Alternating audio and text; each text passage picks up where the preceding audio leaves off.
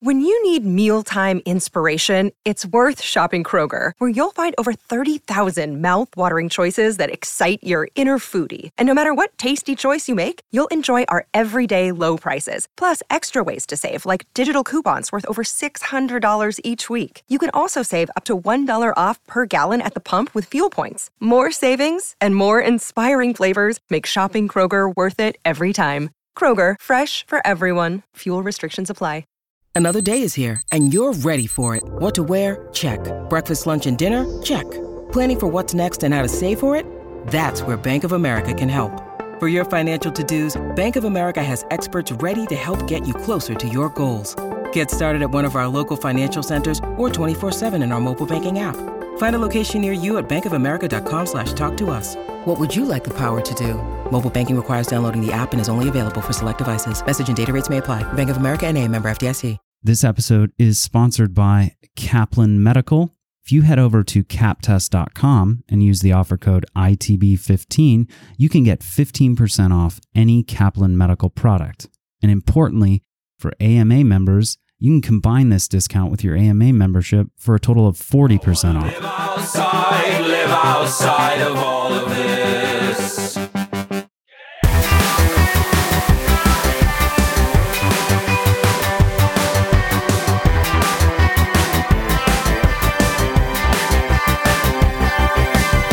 Welcome to the Inside the Boards podcast, the podcast dedicated to helping you learn to think like a question writer so you can study smarter, not harder, and succeed in medical school. I am Patrick Beeman, your host. We are going right into one of our Kaplan Test Prep Minutes with Dr. Chris Semino, Chief Medical Officer and Vice President for Kaplan Medical. All right, Dr. Semino, students always ask the lecturers, will that be on the test? But really, individual lecturers in a course have little idea what's going to be on the test outside of their own subspecialty. You told me in a previous conversation that a group of a handful, of five students or something like that can often do a better job of estimating what will be on a test than an individual faculty member. So, how is an exam constructed? How does one decide what's going to be on it? Like USMLE step one. Sure, and and the same problem faces is faced by medical schools who are trying to figure out what they're supposed to test their students on. A lot of people like to say if you get a bunch of faculty in a room, 80% of them will agree agree on 80% of what should be on the test, and then they'll argue over the last 20%, which will make up a whole another 80%, double the size of the test. Um, but that's kind of how NBME uh, COMLEX approach the problem. They have panels of faculty from across the country at medical schools, and they get them in rooms and have them argue with each other at least uh, how much they can agree upon as being important and how much importance to assign to each of those topics. And then for the stuff that they can't quite agree on, they make a little room in the test. And so some students are going to see some of those weird 5% questions in one topic, and other students will see the 5% another topic. And the idea is that overall, they're close enough, that they're close enough to the consensus. All right. And how has that applied to your work with Kaplan? So we do the same thing in terms of trying to approach that consensus. We have lots of faculty who are writing items, but we also bring those items back to other faculty um, and get their input. Uh, do you think this agrees with what's on the test? Is this question too far out there? Uh, same thing with our live lectures. We have a series of lecture notes, most of which is written by a very small group of faculty. But in the course of teaching the, the lectures, everyone who lectures for Kaplan gets the chance to provide input and say, this is too obscure or this is more important, it should be expanded. And so we take that those comments into consideration as we revise it each year. All right, thanks. If you'd like to take advantage of the Kaplan offer for ITB listeners, just go to kaptest.com and use the offer code ITB15.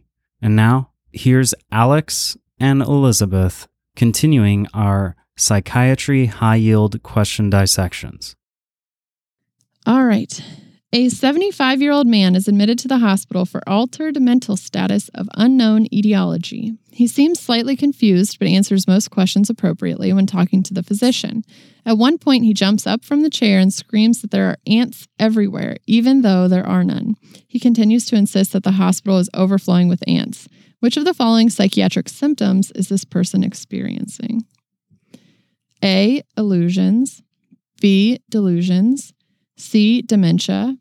D. Hallucinations. Or E. Loose associations. Okay, well, I feel really bad for this guy to think that everything is covered in ants, but I'd say the answer choice is probably going to be D, hallucination, Yeah. because it's the perception of an external stimuli. Mhm. So he's thinking that there are ants everywhere outside, whereas an illusion or an illusion would be an inaccurate response to real sensory stimuli, Mhm. and a delusion would be some sort of like a fixed belief rather than a projection of stuff of outside stimuli. Yeah, absolutely. I always think of like magicians. I think they told us this in med school. Like magicians do illusions. Like they make you like you're seeing something really happening in front of your eyes, but the magicians are using mirrors and smoke to make you perceive the things that are in front of you differently. So like Mhm. that's that's why it's an illusion. And then a hallucination is something that is completely not there. There's nothing there and you're seeing like an entirely made up thing in front of you. I think people have less difficulty differentiating that from a delusion, which is just like, you know, we use that Oh. kind of in common phrase, like that person is deluded. They think this about that. So it's just a fixed false belief. Um, yeah. Now, uh, something I'd like to add is even though this question only asked us what psychiatric symptoms this guy's experiencing, um, if they had asked us instead what could be things causing these hallucinations um, in these kind of situations, Mhm. there could there's a whole variety of things that can cause it. But the fact that he had um, visual and potentially tactile, if you Mm-hmm. because he Because jumps out of it, them. Yeah. yeah, they're all over him. You're gonna probably see those more in well, tactile hallucinations at least in situations of drug abuse or drug withdrawal, Mhm. whereas you're gonna see more the visual hallucinations um, in dementia, Parkinson's, other neurodegenerative disorders can involve hallucinations. Um, so with this patient, if we were to take it that one step further and say why he's having the hallucinations, given that he's a- his age and his confusion, it could be that he has some form of neurodegenerative disease. Totally. Yeah. Definitely.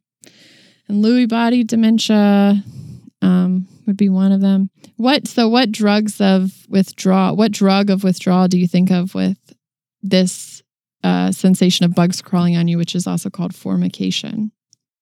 So, with these kind of situations, if you're looking at patients who are abusing drugs or withdrawing from drugs, and from my experiences in rotations with the ED, I can tell you that people who are withdrawing from alcohol um, tend to have these tactile stimulations, as well as people who are currently actively abusing and using uh, cocaine and other methamphetamines Yep. can get these tactile hallucinations. That's totally right. Yep. All right, awesome. All right. Drugs, wonderful Drugs. things. um, you should don't do drugs, yeah. kid. Don't do Don't drugs. do drugs. Don't do drugs. Don't don't do drugs because you don't want to have you know ants crawling all over your skin. Right. Exactly. That that like literally would give me nightmares. Just thinking about it sounds terrible. yeah, exactly. So I'll ask you the next question. Um, we have a 30 year old homeless individual is admitted to the hospital after he was found trying to cut his wrist. He has a history of major depressive disorder and has been admitted at the same hospital several times for attempted suicide. He reports that his depression has been worsening over the past two months and that he's been experiencing auditory hallucinations for the past year. Two months ago, the auditory hallucination started with preached religious instructions, but a week ago, they began instructing him to kill himself. On physical exam, he is alert and oriented, but does not make eye contact. Which of the following is the most likely diagnosis? And our answer choices are A, bipolar disorder, B, brief psychotic disorder, C, depression, D, schizoaffective disorder, or E, schizophrenia. And I would go with D schizoaffective disorder. that is indeed the correct answer. So I think the things to think about here are that he definitely has, like, we definitely know he sounds like schizophrenia because he's got more than two of these symptoms that we know about, like the auditory hallucinations. They're instructing him to do things. Um, Mhm. he, he looks like he's probably going to have some kind of diagnosis that has to do with schizophrenia. But he also has a history of major depressive disorder diagnosis. So that's the first clue that's a little off because schizophrenia does not mean that you're suicidal. Like schizophrenic patients are by no means automatically also depressed and suicidal, although they often uh, it can be depressing to have that illness. Um, but he has major depressive disorder and he's attempted suicide and has had hospital admissions for it. So the fact that he has like severe, you know, what we categorize as mood symptoms of being very depressed at the same time displaying a number of symptoms associated with schizophrenia and that during that psychotic episode like during those hallucinations while he's been hearing voices has it sounds like begun a mood episode that has occurred during that psychotic episode then we consider that schizoaffective disorder. So it's kind of like a combination of a, a severe mood disorder and schizophrenia symptoms. Um, there, That is correct. Oh, go ahead, go sorry. ahead. No, go ahead. Um, yeah. So how I look at these kind of questions is, um, in this patient, you could make an argument for a couple of the different answer choices if you didn't like catch Mhm. all of the hints in the vignette. So with this patient, though, you have, as you said, both mood symptoms and schizophrenic symptoms, which is why you would get schizoaffective. However, if it had been um, a brief psychotic disorder, for example, um, he would only present the way we could differentiate that it's not brief psychotic disorder, I should say it that way, is the fact that it's been happening for more than a month. It's been Mhm. two months or more that he's been having these issues and Mhm. he's been having these psychotic symptoms. So that's how you can eliminate brief psychotic disorder. hmm Um, you can eliminate just generalized depression because he's got these schizophrenic symptoms, and you can eliminate regular schizophrenia because he's having these mood symptoms. So that really only leaves you with schizoaffective and bipolar disorder. But for to cut out bipolar disorder, you would have someone who would be having major mood swings between depression and like hypomania or mania, depending on what type of bipolar disorder he has. And the vignette gives you no hints of any Mania. manic or Mhm. hypomanic stages. So then that's how you'd eliminate that answer, leaving us with only D, the schizoaffective, as our answer choice. Yeah, that's that makes sense to me too. That's very good. All right, so I have a farm question for you. Oh, fun. a 46 year old man comes to the emergency department because of hallucinations. Over the course of his stay in the ED, he becomes agitated, aggressive, and combative. His records show that he is taking an antifungal for athlete's foot. His pulse is 96 beats per minute with an irregular heart rhythm, and his blood pressure is 175 over 96 millimeters of mercury. Which of the following medications is most appropriate for the acute management of his symptoms? A. Haloperidol, B. Lorazepam, C. Quetiapine, or D. Thioridazine, or E. Ziprasidone. Okay, so in this patient, the big things that we want to take away is the fact that he's agitated and combative, but he's also having this irregular heartbeat. So the thing we're going to be worried about is QT prolongation in a patient like this, where some of these medications that you listed are going to increase the QT prolongation, or they're going to cause QT prolongation, I should say it that way. Mhm. And that's going to cause even more issues in these patients. So from these answer choices, um, most of them, if I'm looking at them right, all do cause some form of QT prolongation, except for lorazepam because it's a benzodiazepine, and those are less likely to cause Mm-hmm. QT prolongations than any of these other drugs, which are all antipsychotics. Mhm. Um, in any case, we should probably keep this patient on an echocardiogram just to make sure that any medications we administer to him don't cause QT prolongation because he's probably also, given the fact that he's, uh, yeah, he's agitative, aggressive, combative, and he's having hallucinations. Um, I've seen these patients in the ED before, And usually these are the kind of patients that are probably either withdrawing from alcohol or they are otherwise having some kind of withdrawal symptoms. So in a patient like this, the lorazepam would also have the added benefit of helping with his alcohol withdrawal symptoms. That's a good point. That is a good point. Um, what other signs of alcohol withdrawal does he have in the vignette potentially? So he actually probably has most of them. He has an irreg well, the irregular heartbeat is the QT prolongation that we're worried about, but he has tachycardia, well, Mhm. almost tachycardia. He has uh, very bad hypertension, and then he has the aggressiveness and the hallucinations, which are all signs and symptoms of stages of alcohol withdrawal. Yeah. That's good. I think I would use lorazepam too. Uh, what else do we know about these other these other anti so all the other choices pretty much are like antipsychotics, right? Correct. What um like in what situation would you have used haloperidol? Um, so haloperidol is usually something people would use for um, treatment of schizophrenia Mhm. or something like Tourette syndrome. It can be used in alcohol withdrawal as well for the hallucinations, Mhm. but given this patient's irregular heartbeat and heart rhythm, we don't use haloperidol because it has the known reason of increasing the QT length, Mhm. which is something we definitely want to avoid. Mhm. Um, as for quetiapine, that's also a medication that can be used for schizophrenia and bipolar disorder, um, but it doesn't really have any uses in alcohol withdrawal.